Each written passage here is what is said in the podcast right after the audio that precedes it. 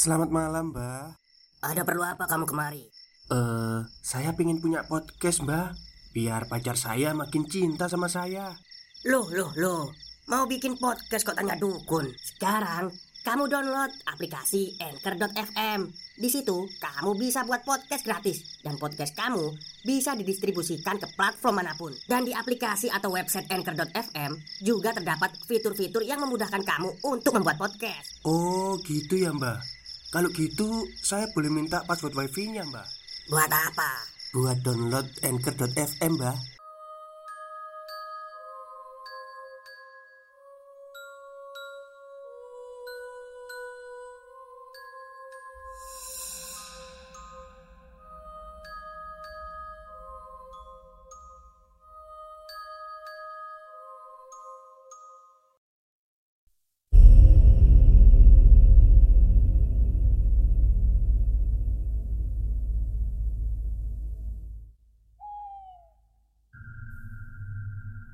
Assalamualaikum warahmatullahi wabarakatuh. Halo semuanya Jumpa lagi dengan saya Chow Sing Sing Kurator dari podcast Horror Night Story.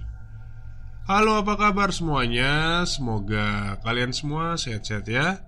Dan seperti biasanya pada siang hari ini saya kembali Dan akan menghadirkan sebuah kisah mistis untuk kalian semua Kisah mistis kali ini saya datangkan dari tweetnya Mas Simple Man Yang menceritakan tentang pertemuannya dengan seorang bapak-bapak. Oke Daripada kita berlama-lama Mari kita simak ceritanya.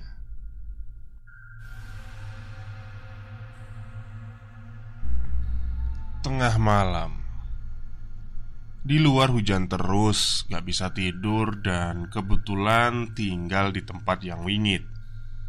Mungkin nulis aja ya. Cerita yang gak panjang dan langsung selesai. Kali ini bisa habis sekali nulis. Iseng-iseng mata bisa jadi merem. Oh ya Buat yang nunggu kembang laruk Pasti diselesain kok nanti. Hehehe. Cuma nunggu waktu aja Oke, ini ada cerita lain dari aku. Gak ada seminggu yang lalu, aku ketemu sama orang, bapak-bapak, tapi punya pengalaman yang agak gimana ya. Bisa dibilang lumayan serem lah. Dibilang luar biasa, kayaknya saya setuju. Yang jelas pengalamannya bikin saya geleng-geleng kepala. Ternyata Perjalanan saya selama ini nggak ada apa-apanya. Ketemunya juga nggak sengaja. Berawal dari ngopi Pindah dari kos ke kos yang lain Kemudian ngobrol ngalor ngidul. Eh nggak taunya beliau ternyata nyeritain masa kecilnya yang cukup naik turun. Saya coba merangkum ceritanya Sesimpel dan sependek mungkin tanpa mengurangi esensi dari ceritanya. Sebut saja cerita ini dengan judul "Lelaku". Buat yang nggak tahu lelaku, sebenarnya kalimat ini familiar ya. Buat yang sudah mengikuti akun saya sejak lama. Lelaku ternyata adalah sebuah bahasa yang sebenarnya dari geteh anget. Ya, Seseorang dari kecil sudah di seseorang yang dari kecil sudah diberi keistimewaan semacam itu. Singkatnya saya ceritakan dengan gaya tulisan saya juga. Storytelling agar kalian bisa merasakan experience menjadi si bapak dari dia kecil sampai di titik saat ini. Jadi, kita mulai saja. Oke. Waktu itu di dalam mobil, panggil saja beliau atau dia dengan sebuca, sebutan Dodit. Sekitar pukul 2 pagi, Dodi dibangunin sama seorang ibu-ibu yang sayangnya dia nggak tahu siapa namanya. Dodi cuma tahu kalau ibu ini bersama dengan laki-laki yang kemungkinan suaminya. Dia datang ke rumahnya Dodit. Kedua orang ini memberi sejumlah uang kepada Ibu Dodit. Mereka juga sempat ngobrol lama di ruang tamu. Dodit yang saat itu masih sangat kecil sama sekali nggak paham dengan apa yang mereka bahas Yang jelas setelah uang itu diberikan ke ibu Dodit Yang seorang janda, Dodit diajak masuk ke mobil Ibunya Dodit cuma bilang agar Dodit nurut saja sama tante dan om Karena kalau Dodit bersikap baik sama mereka mereka akan ngasih permen. Begitu katanya. Oke. Balik lagi ke Dodit yang dibangunin sekitar pukul 2 pagi tadi. Ternyata di dalam mobil nggak cuma ada Dodit, tapi ada anak perempuan lain. Anak perempuan ini juga sama seperti Dodit. Diajak oleh pasangan suami istri ini dan dijanjikan permen kalau mereka mau ikut dan enggak bersikap nakal. Sehingga cerita, kedua pasangan suami istri itu dibawa ke salah satu pantai yang sangat terkenal di Jawa Timur pokoknya. Pantai ini menjadi salah satu pantai destinasi wisata yang kalau saya sebut namanya pasti banyak yang tahu. Tapi saya tidak akan menyebutkan nama pantai ini. Singkat cerita, Dodit sama Lintang keluar dari dalam mobil. Lintang itu nama anak perempuan tadi, ya. Mereka bingung. Kenapa pukul 2 pagi saat langit masih gelap-gelapnya mereka dibawa ke pantai ini? Anehnya, Ternyata mereka tidak sendirian di pantai itu, alias banyak mobil-mobil lain yang sudah terparkir terlebih dahulu. Ada sekitar 10 atau lebih ya mobil yang terparkir di sana. Dan setiap mobil keluar dua anak berikut pendamping mereka yang kemungkinan sama seperti apa yang terjadi dengan Dodi dan Lintang. Karena waktu itu mereka masih kecil, mereka berdua menuruti segala perintah pasangan itu. Ibu-ibu itu mengajak Dodi dan Lintang bermain di tepian pantai. Tidak lupa, mereka juga memberi permen seperti yang sudah dijanjikan. Sebagai anak kecil, tentu saja bermain di tepi air ombak adalah hal yang menyenangkan. Baik Dodi dan Lintang serta puluhan anak lainnya yang ada di sana mereka senang, bahagia, dan bersukaria. Mereka berlarian saling mengejar satu sama lain. Intinya, tidak ada beban apa pun bagi anak-anak itu. Tapi tidak bagi Dodit yang kecil ini. Dia memilih untuk menjauh dari tepi air karena Dodit sendiri punya ketakutan dengan ombak. Nah, di sinilah Kejanggalan mulai terasa saat orang-orang dewasa memilih menepi dan kembali ke samping mobil mereka. Masing-masing ya, Dodit pun saat itu sama sekali tidak tahu apa yang akan terjadi. Tetapi Dodit sadar kalau mendadak firasatnya berubah jadi tidak enak. Dia berusaha memanggil-manggil Lintang agar menepi bersama dengan dirinya, tapi anak perempuan itu memilih bermain dengan puluhan anak yang lainnya dan tidak mempedulikan panggilan Dodit.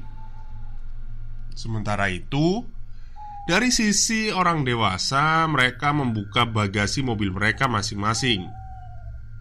Mereka seperti memasukkan sesuatu ke dalam bagasi-bagasi mobil tapi tidak ada yang tahu apa itu. Sementara Dodit semakin merasakan firasat yang tidak enak sama sekali. Bulu kuduknya beberapa kali sempat merinding Seperti akan terjadi sesuatu yang buruk di tempat ini.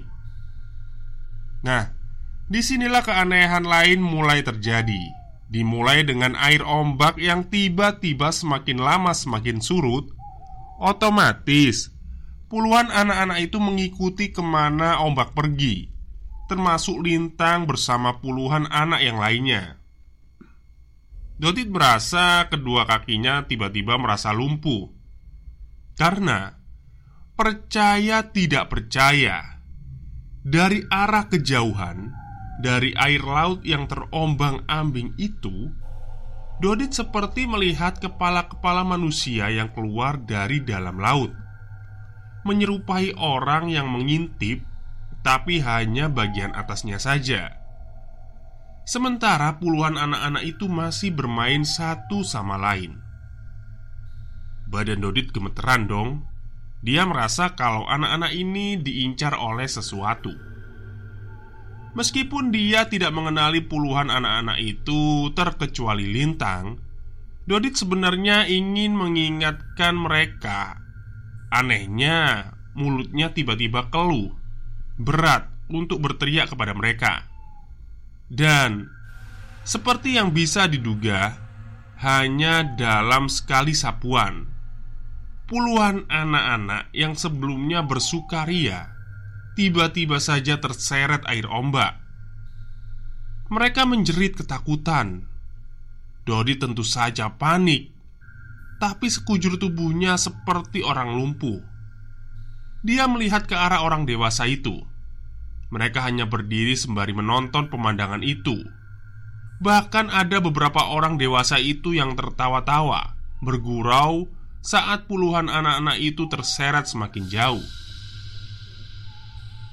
Dodit bisa melihat Lintang naik turun tenggelam ke dalam air Bersama puluhan anak-anak itu. Badan mereka benar-benar seperti ditarik dari dalam laut. Beberapa bahkan mencoba untuk berenang Tapi semuanya sia-sia belaka. Karena satu persatu lenyap begitu saja Termasuk lintang yang kemudian menghilang selepas dia tenggelam. Dan tidak pernah muncul lagi di permukaan.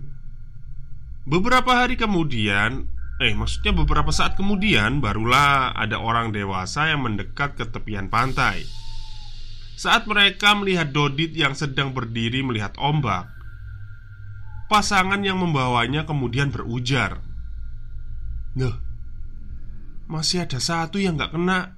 Gimana enaknya ini?" Si perempuan kemudian mengatakan Ya wis Biarin aja. Masih anak-anak Gak ngerti apa-apa. Pulangin aja ke orang tuanya. Kalaupun rugi Yang penting tugas kita selesai. Begitulah Dodit digandeng dan diajak kembali ke dalam mobil lagi. Saat itu Dodit sempat melihat ke arah bagasi mobil di situ dia tidak percaya dengan apa yang dilihat. Bagasi mobil pasangan itu rupanya dipenuhi dengan kertas berwarna merah alias uang yang sangat melimpah. Sempat Dodit tidak tahu berapa total nominal ini. Maksudnya sampai Dodit itu tidak tahu berapa nominal total dari uang itu. Dan sepertinya semua orang dewasa juga punya masing-masing di dalam bagasi mereka sendiri-sendiri. Nah, ketika Dodi nanti dewasa, barulah dia diberitahu bahwasanya apa yang dilakukan oleh pasangan-pasangan itu adalah tukar tumbal. Anak-anak itu dibeli dari orang tua mereka untuk dijadikan tumbal pengganti. Minimal satu pasangan satu anak tapi lebih banyak anak yang dibawa, maka gantinya akan semakin banyak pula. Jujur, saat saya mendengar cerita ini dari beliau, saya antara bingung harus merespon seperti apa. Saya ingat orang itu sempat berbes mili, berbes mili itu nangis ya. Seperti tidak tega kalau ingat kejadian itu lagi. Tapi siapa yang menduga kalau dari cerita ini rupanya ada yang jauh lebih gila lagi. Oke, karena semakin jauh ke cerita, beliau akan semakin gelap. Maksudnya, cerita beliau akan semakin gelap, dan mungkin untuk kali pertama ini saya nggak akan mengurangi atau membesar-besarkan cerita, alias semua langsung keluar dari mulut beliau Yowis, ya lanjut tipis-tipis ya Semoga saya nggak ketiduran ceritanya ini Oke Singkat cerita, hidup Dodit sejak anak-anak sudah sangat berat. Dia lahir dari keluarga yang miskin dengan orang tua yang suka berkelahi setiap harinya. Hari ini Dodit, uh, hari ini membawa Dodit hidup di jalanan. Berbagai pekerjaan dia lakukan asal besok bisa makan, termasuk terlibat dalam jual obat-obatan. Obat-obatan terlarang mungkin ya. Sudah tidak terhitung berapa kali Dodit jadi inceran polisi. Bahkan dia sampai harus berpindah-pindah tempat dari satu teman ke teman yang lain. Nah, menariknya, Dodit ini adalah anak yang paling mujur dibandingkan teman-temannya yang lainnya, yang semuanya nyaris tertangkap dan sudah dijatuhi hukuman bui.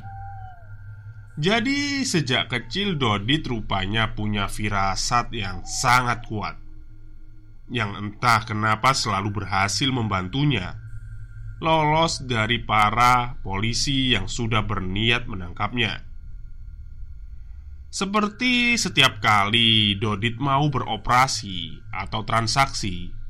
Kalau dia merasa tidak nyaman maka dia akan mengurungkan niatnya. Semakin lama semakin peka. Bahkan terkadang dalam bentuk bisikan. Seolah-olah ada yang membisiki Dodit kalau dia mau masuk dalam perangkap. Nyaris berbulan-bulan Dodit bertahan hidup dari satu tempat ke tempat yang lain Sampai pada suatu ketika hal itu terjadi. Jadi sudah selama seminggu lebih Dodit ditunjukin sebuah mimpi. Dia melihat seorang kakek-kakek menggunakan sorban putih. Kakek-kakek ini duduk di atas sebuah makam di bawah pohon yang sangat besar.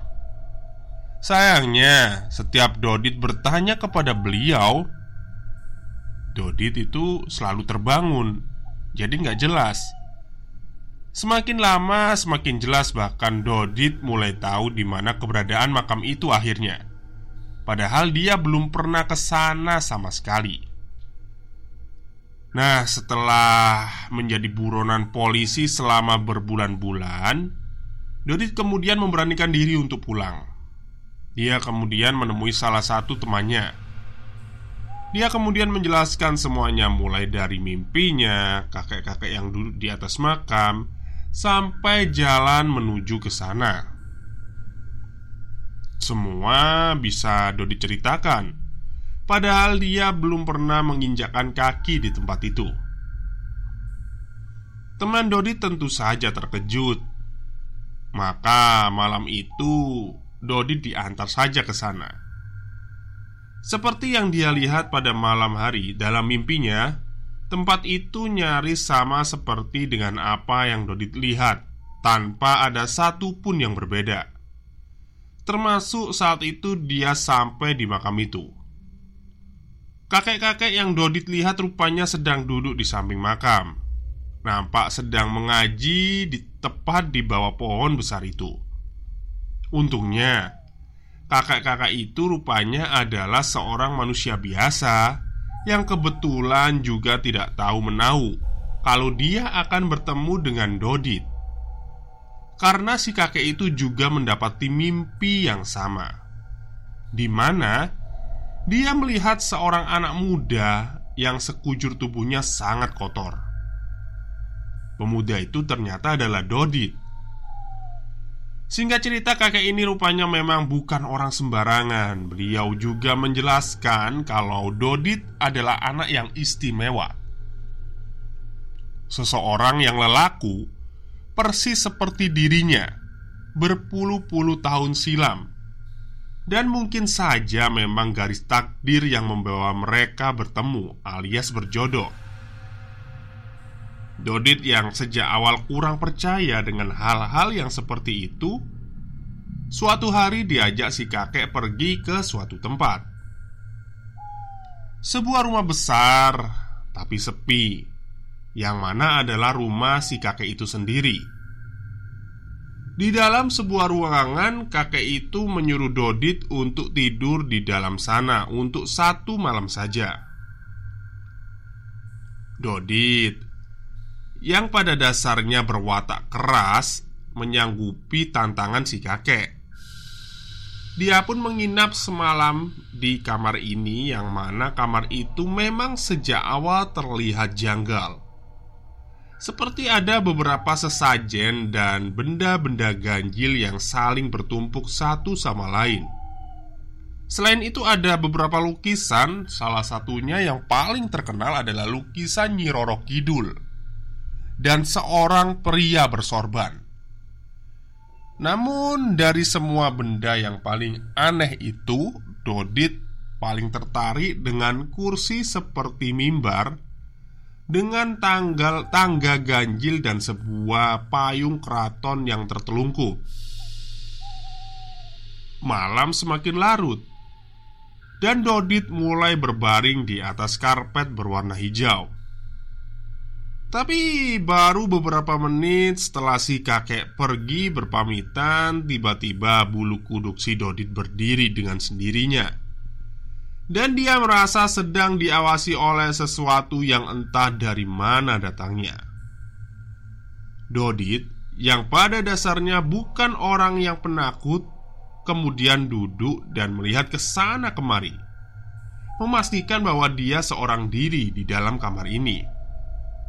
Saat itulah, di tengah kegelapan remang-remang, Dodit menemukan sesuatu yang terasa ganjil, yaitu lukisan Nyai Roro Kidul yang ketika dilihat dengan seksama oleh Dodit, ternyata lukisan itu sedang menyeringai ke arahnya.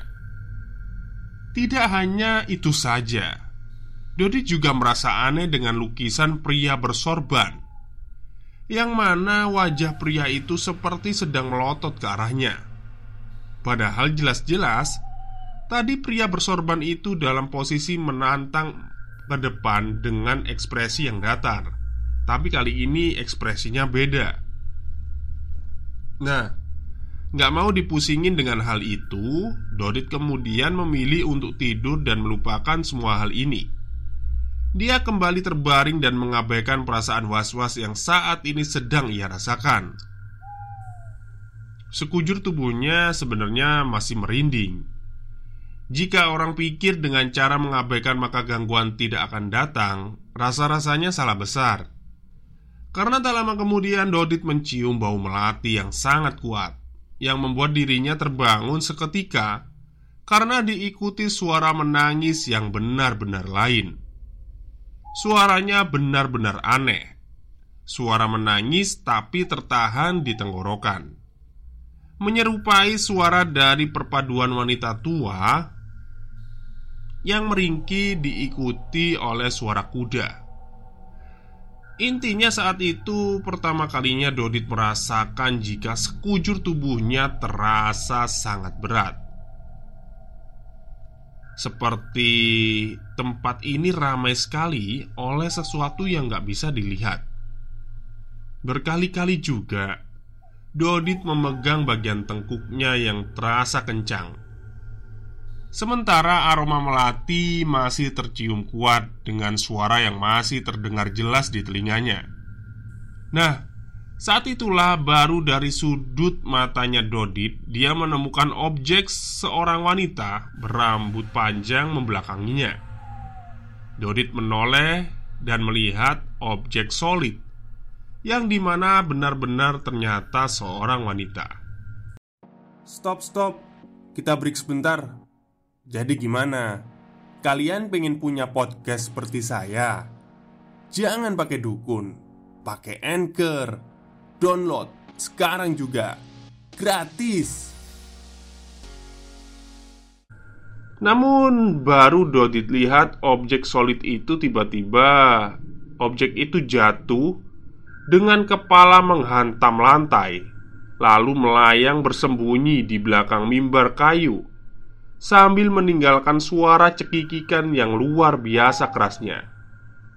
Nah, itulah kali pertama Dodit merasakan takut Sekarang dia bingung menjelaskan apa yang baru saja ia lihat itu. Bagaimana bisa tubuh seorang manusia bisa jatuh bruk seperti kain putih dengan kepala masih utuh melayang di atas lantai kemudian bersembunyi di belakang mimbar kayu. Gimana ya bayanginnya ya?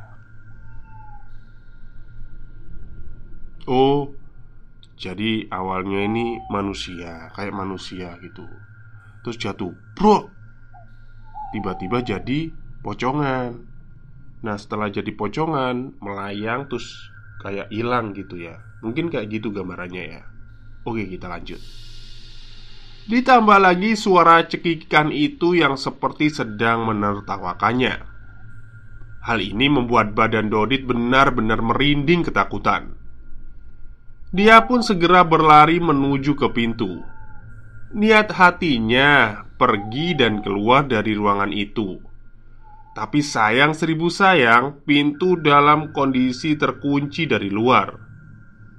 Diiringi suara tawa cekikikan, Dodit menggedor-gedor pintu sambil sesekali memanggil nama kakek, eh maksudnya kakek yang membawanya ke tempat ini. Tapi sial betul, tidak ada satupun orang yang mau membukakan pintu. Dodi terus-menerus menggedor sampai terdengar suara berat yang menghentakkannya. Suara berat itu benar-benar mengejutkan Dodit dan membuat dirinya seketika menoleh. Saat itu, di kursi mimbar kayu di samping payung keraton yang tertelungkup, duduk sosok hitam besar dengan bentuk wajah seperti binatang. Yang jelas saat melihat wajahnya Sekujur tubuh Dodit itu lemas dan terjatuh. Begitulah akhir malam itu Karena pagi harinya dia dibangunkan oleh si kakek yang menepuk pipinya. Dodit yang membuka mata seketika meracau sambil menunjuk-nunjuk mimbar.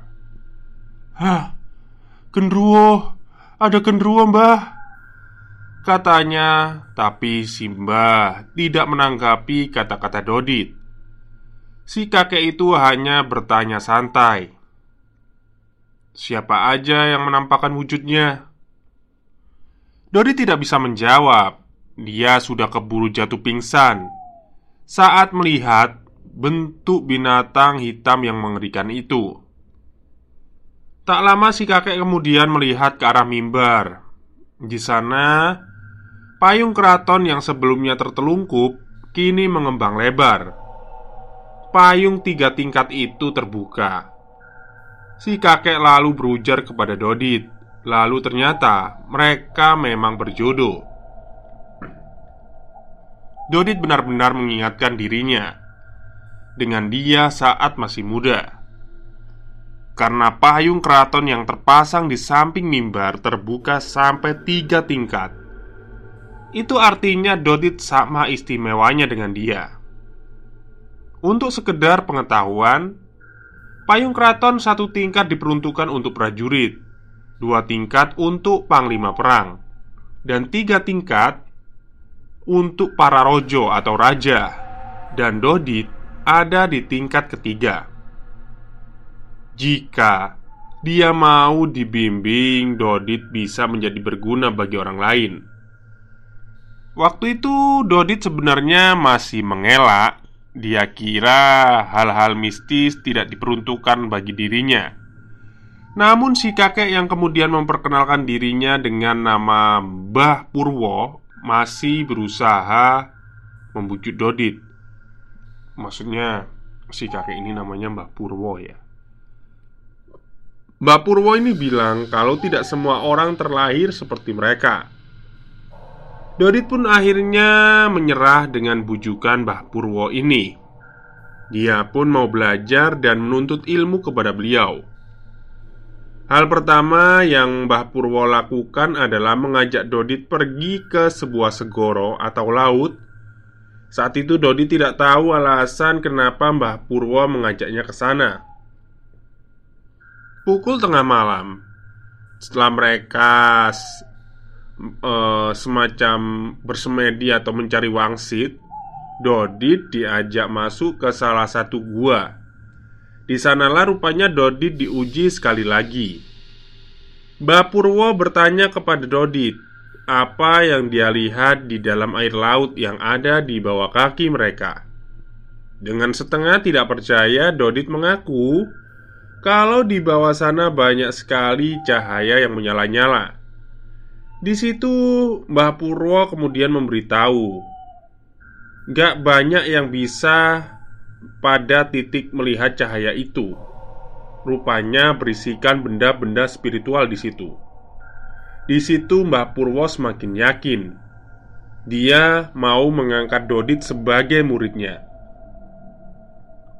Hal kedua yang dia minta kepada Dodit, adalah puasa muti selama 40 hari Satu hal yang nanti akan sangat merubah kehidupan Dodit ke depannya.